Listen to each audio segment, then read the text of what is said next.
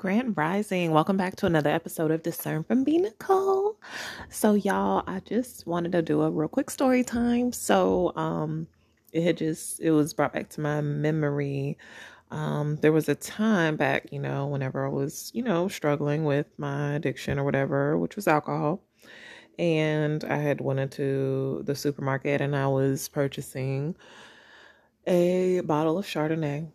And mind you, the cashier was just like, oh, this is for later, right? Like, just being extra. And I'm like, no, this is for now. mind you, it's like nine in the morning, right? And I'm like, yes, this is for now. It's five o'clock somewhere.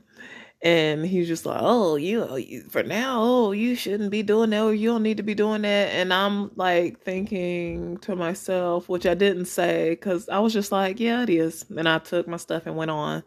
But I later was having conversations with God and stuff about this. And I was like, you know what? What's the difference?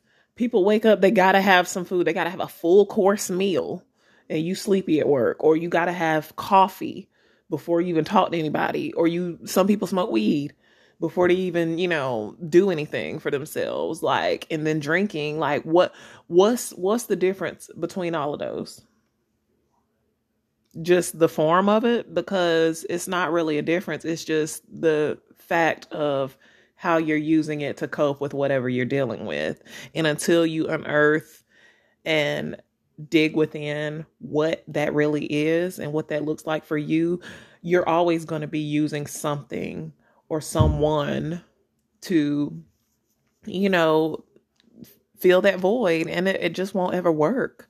And that's what I had to realize and come to the realization about. So, you know, um, whether it's food, whether it's alcohol, whether it's drugs, whether it's a person, whether it's some D, whether it's some cooch, whether like for real, I keep it funky, like for real. Like we've all been there to some point, and everybody has a vice, everybody has addictions to something shopping, hoarding, helping people, being out in front, like attention whores, trolling, whatever, whatever your whatever your situation is.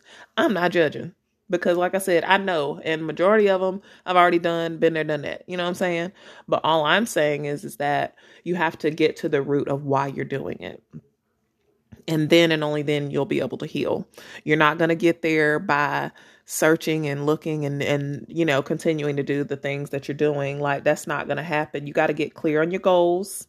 You got to get clear on what you want and then you got to go after it. Go get it and use everything in you to do that. That's what we doing.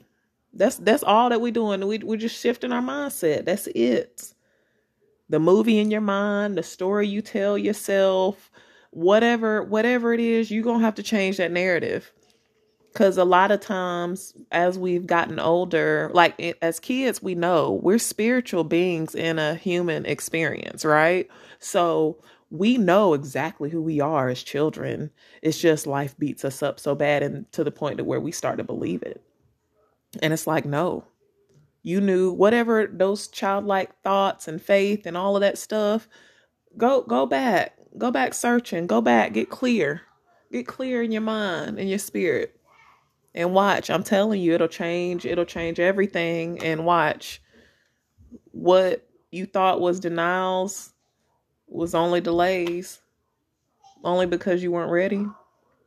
You know what i mean so I'm gonna be I'm gonna get off here because these kids starting to get loud. It's voting day and they out here tuned up. But I love you. Y'all take care. I pray this blesses you. Follow me on IG, discern from B Nicole N I C O L E. Discern from B Nicole. And I thank you all for listening. I love all of you, my subscribers, and I'm so grateful for you. And God bless y'all. And I'll check in with you later. Peace.